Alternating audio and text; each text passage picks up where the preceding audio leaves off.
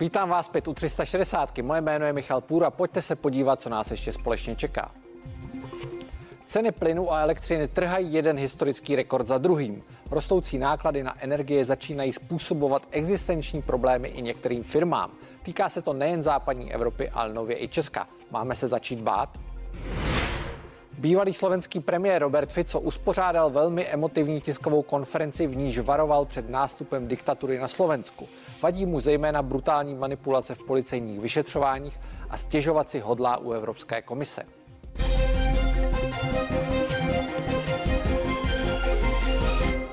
Plyn v letošním roce na trhu zdražil o neuvěřitelných 250% a pozadu nezůstává ani elektřina. Raketový nárůst začíná způsobovat problémy firmám a uchráněné nemusí být ani domácnosti. Ve vysílání vítám novináře Pavla Párala z týdeníku Hrot. Dobrý večer. Dobrý večer. A energetického analytika Jiřího Gavora. Dobrý večer. Dobrý večer. Eh, Pavle, jak už jsem uh, uvedl na začátku, mají se lidé začít bát, že tenhle vývoj je skutečně zasáhne? Já myslím, že na ten strach už je pozdě. To se měli bát někdy tak dva, tři roky zpátky, když se rozhodovalo o e, těch emisních limitech a o tom, jak se budou bude dosahovat té uhlíkové neutrality. To je byl ten okamžik, kdy prostě byly překročeny hranice a e, ten krok k tomu e, zásahu do systému, který bude mít nějaké sociální dopady, byl učiněn. Teďka už to jede samospádem a, a akorát budeme každý týden překvapováni něčím jiným. Pane Gavore, eh, souhlasíte s Pavlem Páralem, že už to nelze zastavit a nejenom domácnosti, ale i firmy to ve výsledku zasáhne? Tak určitě současné rekordní ceny všech energií se nutně musí projevit, projevit v konečných účtech nás všech. Eh, nicméně neřekl bych, že nelze dělat nic. Určitě Evropské komisi se vymklo z rukou eh, v systém obchodování s emisními povolenkami a domnívám se, že je čas na určité korekce. Eh, Pavle, eh, pan Gavor mluví o korekcích. Lze tu situaci ještě podle tebe napravit? Lze ještě se vrátit do toho výchozího bodu, kdy tady fungoval nějaký trh, do kterého nestupovaly povolenky, které už jsou v něm velmi dlouho, který vlastně nebyl založen na, na tak velké regulaci? Eh, tam je možné dosáhnout nějaké krátkodobé korekce, ale dlouhodobě prostě bude ta energie zdražovat, protože celý ten systém je nastaven na tom, že prostě se budou zavírat kapacity a, a nové se nestačí dobudovat. Takže celý systém čeká na to, že lidé budou spotřebovat méně energie a tudíž budou nižší emise. Takže jako ten, ten cenový růst je eh, nevyhnutelný. Jako můžeme změnit něco na těch povolenkách, eh, může jich emise emitovat víc, může je pustit do světa, ale jaký to bude mít efekt, nikdo neví. Je to takový zásah centrálního plánování. On nikdo neví, kolik těch povolenek bude potřeba. Navíc eh, ty plány počítají s tím, že emisními povolenkami budou zatíženy další obory, včetně, včetně bydlení a, a vytápění e, lokálního, takže, e, takže vlastně ten trh je velmi špatně regulovatelný, ten nástroj je naprosto nevhodný a prostě nelze očekávat, že to bude mít nějaký výsledek. Buď budou ty povolenky takové, že budou generovat nižší ceny energie a pak nebudou plněny limity, nebo budou plněny ty emisní limity a, a, a energie bude zdražovat. To prostě takhle je to nastaveno. Pane Gavro, jaký je podle vás ten nejpravděpodobnější vývoj? Skutečně ty ceny elektřiny i plynu budou růst do nekonečna, když to maličko přežiju, nebo desítky let?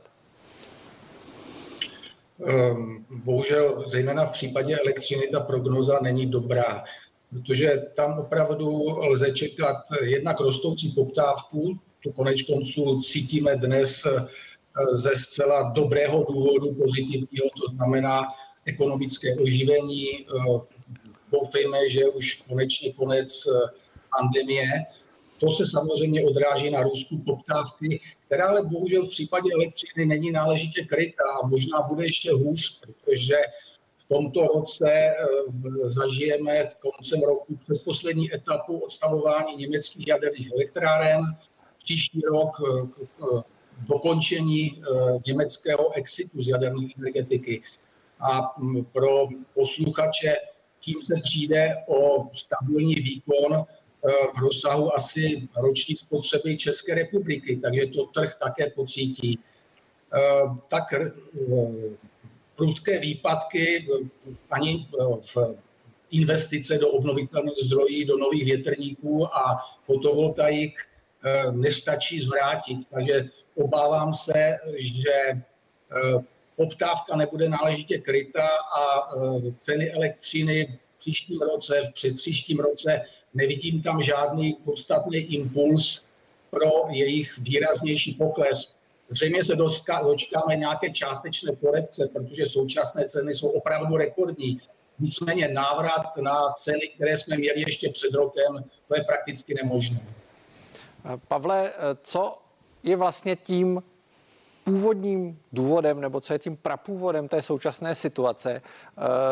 Když pan Gavor mluvil o Německu, Německo měla být ta ukázková země, kde se ta takzvaná energie vende, což byl ten jejich program zelené transformace energetiky, podaří uskutečnit a Díval jsem se krátce před příchodem do studia na ta čísla a v, v loňském roce dokonce došlo k poměrně zásadnímu 57% nárůstu výroby elektřiny z uhlí. Tak co vlastně je špatně, když Německo investovalo možná stovky miliard eur, dnes už to tak asi bude eh, do zelené energetiky?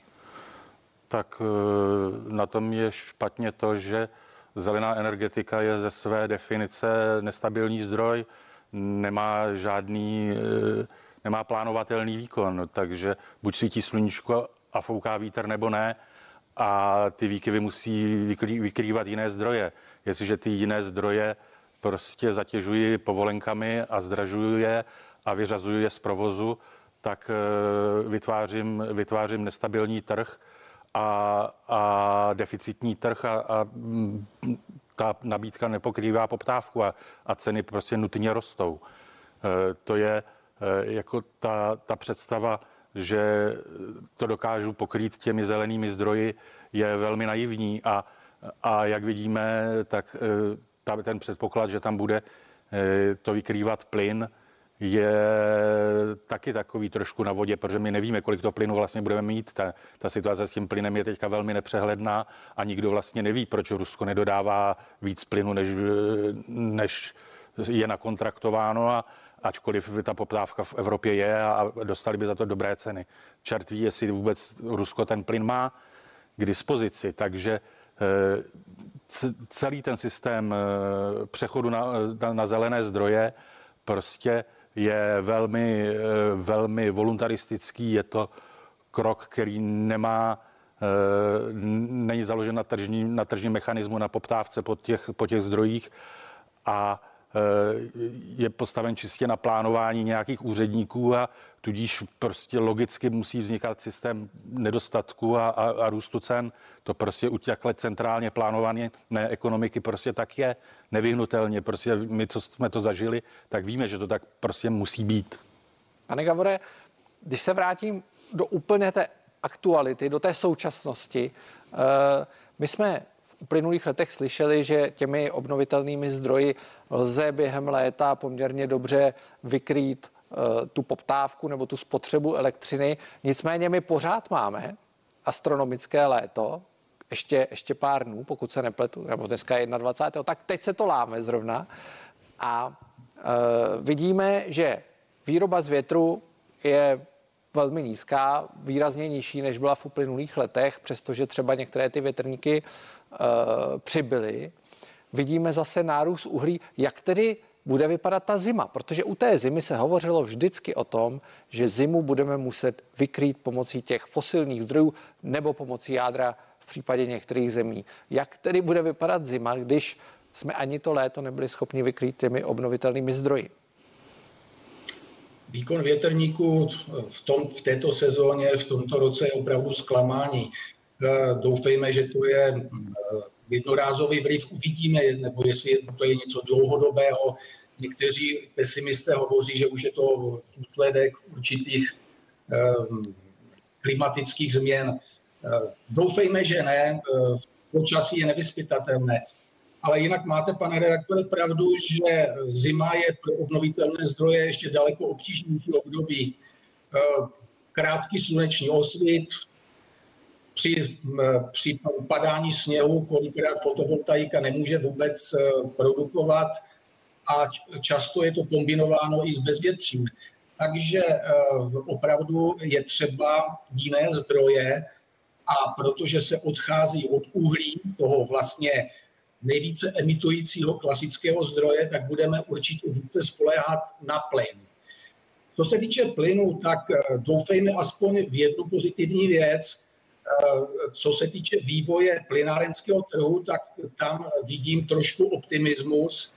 Eh, současné pnutí na trhu bylo totiž způsobeno i některými krátkodobými faktory. Určitě eh, nelze považovat za trvalý trend eh, skutečnost, že norský plyn k nám do Evropy dorážel v nižších objemech. Bylo to z technických důvodů, z rozsáhlé údržby na norských zařízeních. To pomine a norský Equinor právě oznámil, že v následujících 12 měsících zvýší dodávky do Evropy. Co se týče ruského plynu, já bych řekl, že eh, vlastně fakt, že Gazprom nenavýšil dodávky v období, kdy trh na to čeká, je asi taktická příprava a určitý tlak na rychlé spuštění nového plynovodu Nord Stream 2. Uvidíme v říjnu. Takže je docela možné, že už počínaje od října eh, doufejme, že trh pocítí zvýšené dodávky norského plynu a zvýšené dodávky ruského plynu to by mělo srazit současné rekordní eh, ceny trošku dolů. Aspoň doufám. Pavle, eh, probrali jsme plyn, probrali jsme uhlí, probrali jsme větrníky a přece jenom je tu ještě jádro, které Německo se chystá vypnout jaderné elektrárny kvůli obavám z nehody, kterou, která se odehrála asi před deseti lety v japonské Fukushimě.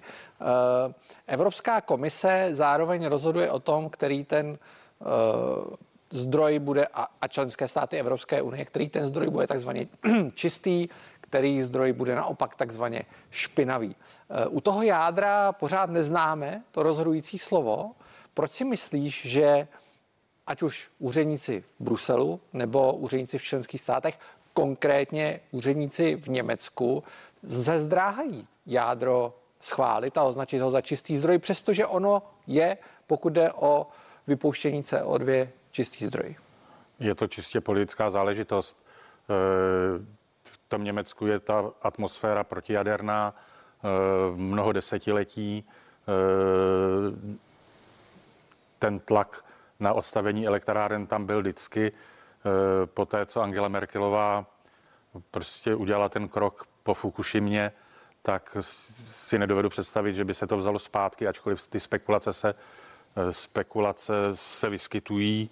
Eh, je to podobné jako v Rakousku eh, a ty země prostě se brání. Je tam tlak, velký tlak od těch zelených hnutí, které jsou protijaderný od svého založení před 50-70 lety. Takže, takže já neočekávám, že ta Evropská unie udělá nějaký vstřícný krok vůči jádru musel by, musela by nastat opravdu mimořádná situace a mimořádný tlak zemí, které to jádro prosazují. Jako myslím si, že třeba Poláci by na tom měli mít zásadní zájem, protože ty mají 70% uhlí a, a žádn, žádnou jadernou energetiku a, a bez nějakého základního zdroje elektřiny, který funguje i, bez, i když nefouká vítr a nesvítí sluníčko, prostě se neobejdou. Jo? Pane Gavore, není čas, aby Evropská unie stanovila jádro jako čistý zdroj? Dá se to vůbec bez tohoto kroku provést celá zelená transformace? Tak já bych to nevylučoval, protože i mezi silnými západoevropskými zemí existuje uh, řada zemí, které na, které na uh, jadernou energetiku spoléhají. Ta nejsilnější země je Francie, která má velké slovo. Tak uvidíme, svede se o to velký zápas Česká republika je opravdu v nevýhodě, protože její dva významní sousedy, jak pan Páral hovořil, Německo a Rakousko jsou ostře a tradičně protijaderné. Je to škoda, podle mého názoru, zavírat fungující jaderné elektrárny není moudré. Konec konců jiné země, které i rozhodly pro jaderný exit, si počínají rozvážněji.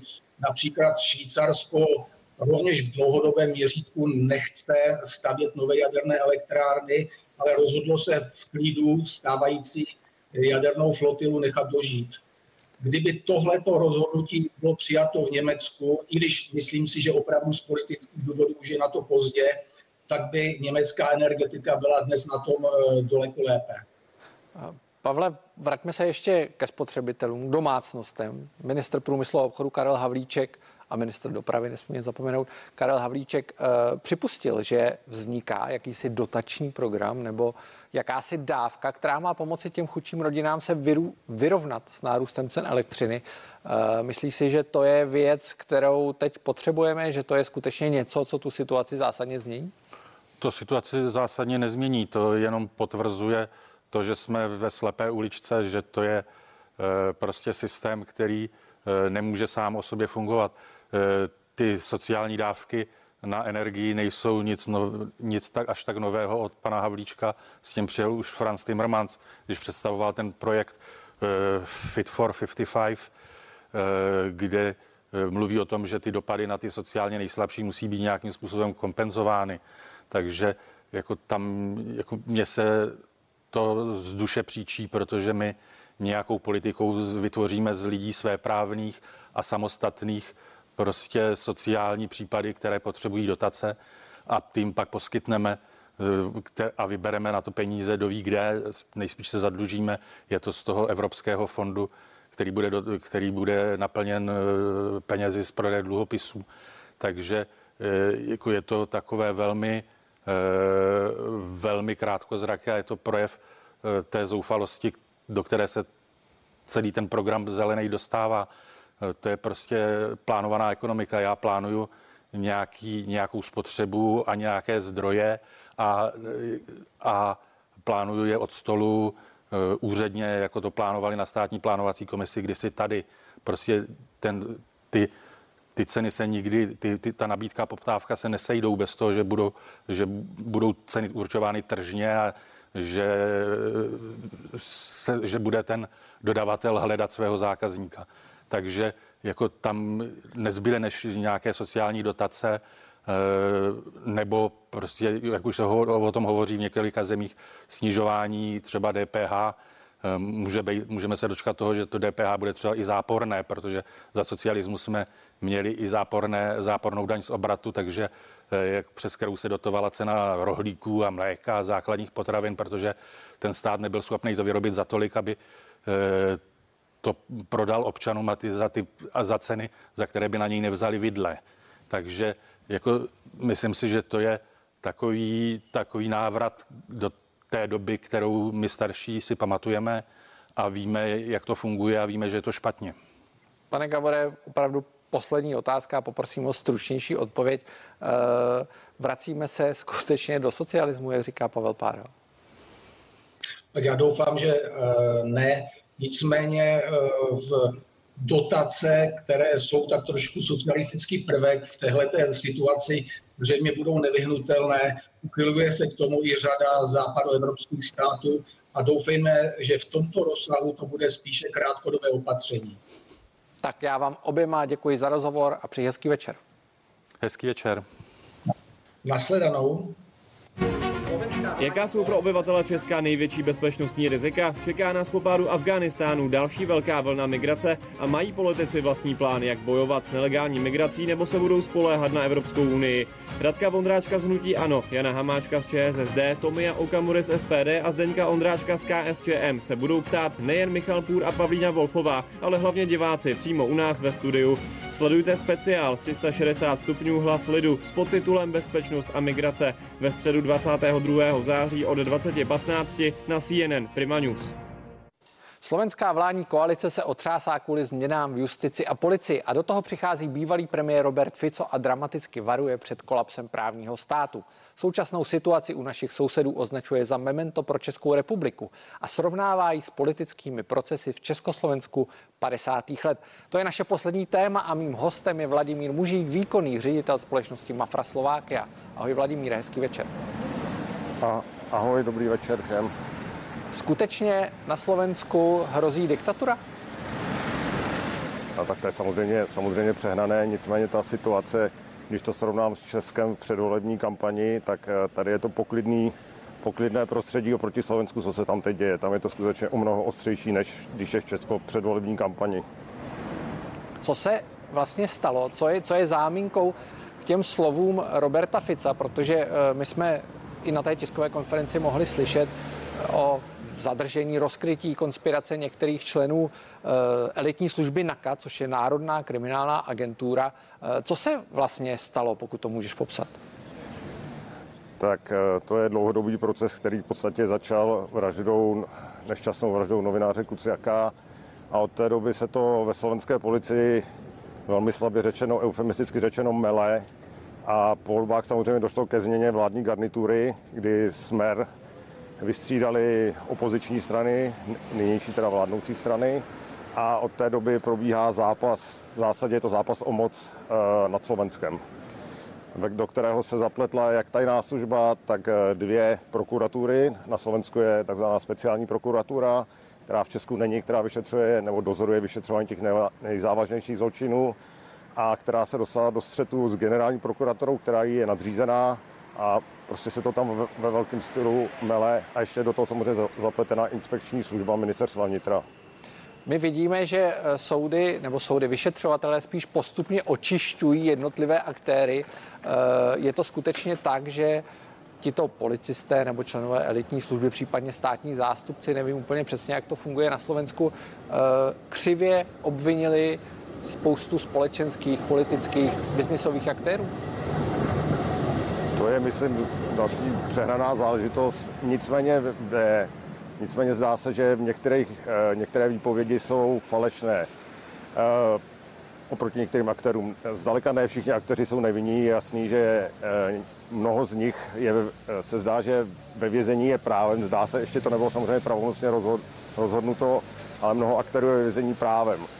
Na možné falšování výpovědí se přišlo tak, že jeden z z kajucníků, to je kajucník, kdo se kaje, tak tomu se říká na Slovensku takzvaný kajucník, který udává ostatní, ostatní a udává za trestnou činnost, tak eh, vypověděl, že viděl eh, předávání úplatku v restauraci, že ta restaurace měla jeden velký problém. Do té restaurace není vidět. To znamená, že to vidět nemohl.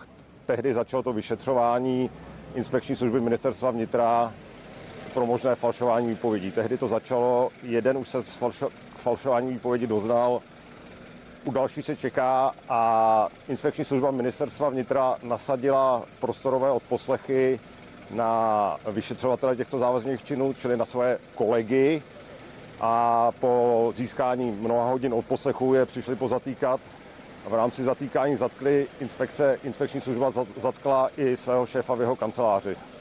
Čili to je velmi ostrý, tvrdý příběh. Myslíš si, že to míří do těch nejvyšších politických vrstev, protože i média spekulují, že uh, Igor Matovič, nyní již bývalý premiér, uh, nebo ministr vnitra Roman Mikulec o tom mohli vědět? Na záznamech o tom ty vyšetřovatele vypovídají, že o tom měli minimálně Roman Mikulec o tom měl vědomost a že, že jim říkal, že je přikryje. Nevím, do jaký, ne, je možné, že si to i vymysleli, ale tohle to na těch odposleších je slyšet a je to i ve sdělení obvinění těm vyšetřovatelům, kteří vyšetřovali ty nejzávažnější, nejzávažnější trestnou činnost. Včera například byl odsouzen ke 14 letům eh, vězení a propadnutí majetku bývalý eh, generální prokurátor, kterého vyšetřovali ti vyšetřovatelé, kteří jsou momentálně také ve vazbě. Takže může... Je to dost zamotaná situace nevím, jestli se to v České republice dá vůbec pochopit, co se tam odehrává. Je to dost těžké. Jak vypadá ta politická scéna? My jsme v jednu chvíli viděli a na Slovensku se velmi často střídají ty strany, což není nic nového. Každopádně viděli jsme velký nástup Igora Matoviče, nyní vidíme, že Znovu se na výsluní, pokud to tak můžu říct, vrací Robert Fico. Eh, na výsluní už nějakou dobu je bývalý premiér, který nahradil Roberta Fica, jeho bývalý spolustraník eh, Robert Pellegrini. Eh, je to úplně další kompletní změna té politické scény?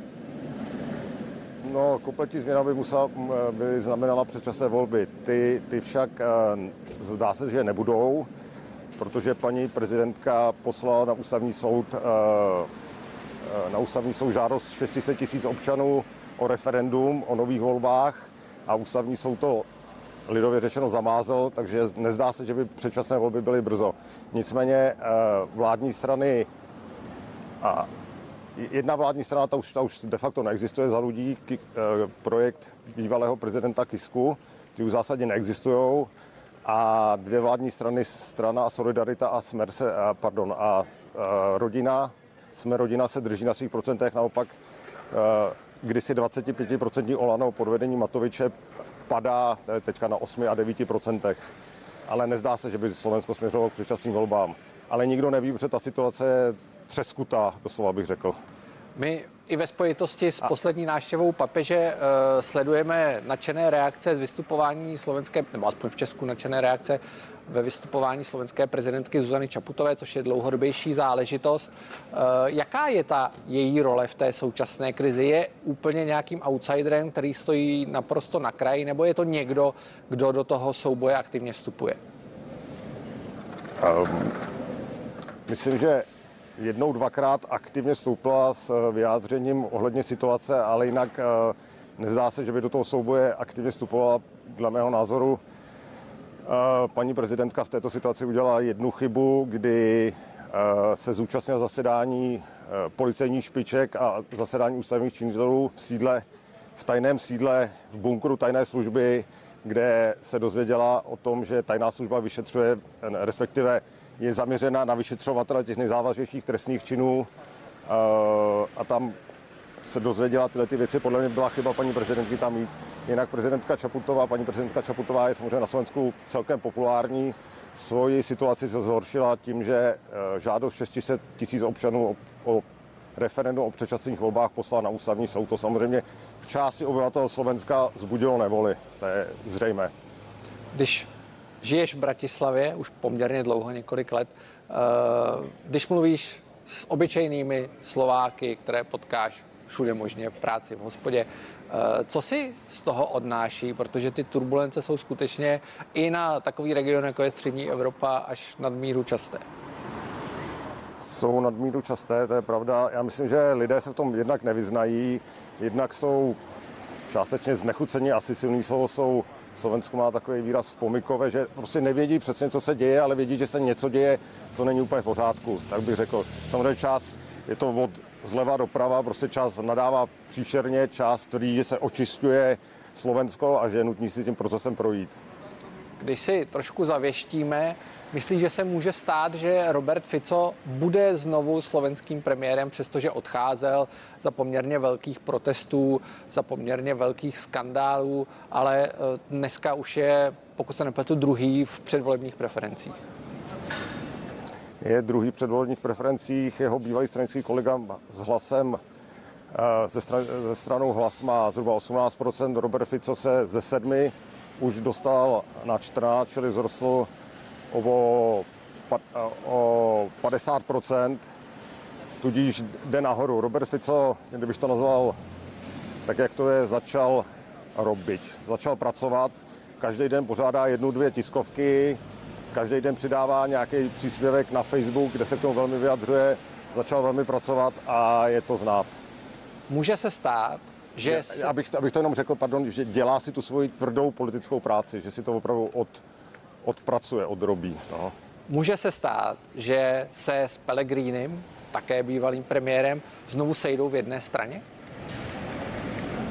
Mm, Robert Fico to před dvěma dny navrhl na Facebooku, že by to bylo dobré, že by měli eh, zahájit jednání o předvolební spolupráci, případně se znova sloučit, že, že jim jakoby odpustil, ale nemyslím si, že Petr, Petr Pellegrini toto, toto udělá, to si teda nemyslím. Ota a vždycky po volbách před volbama se něco říká, po volbách se obvykle děje trochu něco jiného, takže nevím. Já ti moc krát děkuji za rozhovor a přeji hezký večer. Vám taky děkuji, ahoj, měj se. Dnešní 360 je to všechno, ale ještě vás jednou zvu na zítřejší předvolební speciál Hlas lidu. Ve studiu přivítáme čtveřici politiků a hlavně desítky voličů, kteří se jich sami zeptají na to, co je zajímá. Tématem tentokrát bude migrace a bezpečnost Evropy a můžu vám slíbit, že to bude hodně ostré. Začínáme ve čtvrt na devět. Hezký večer.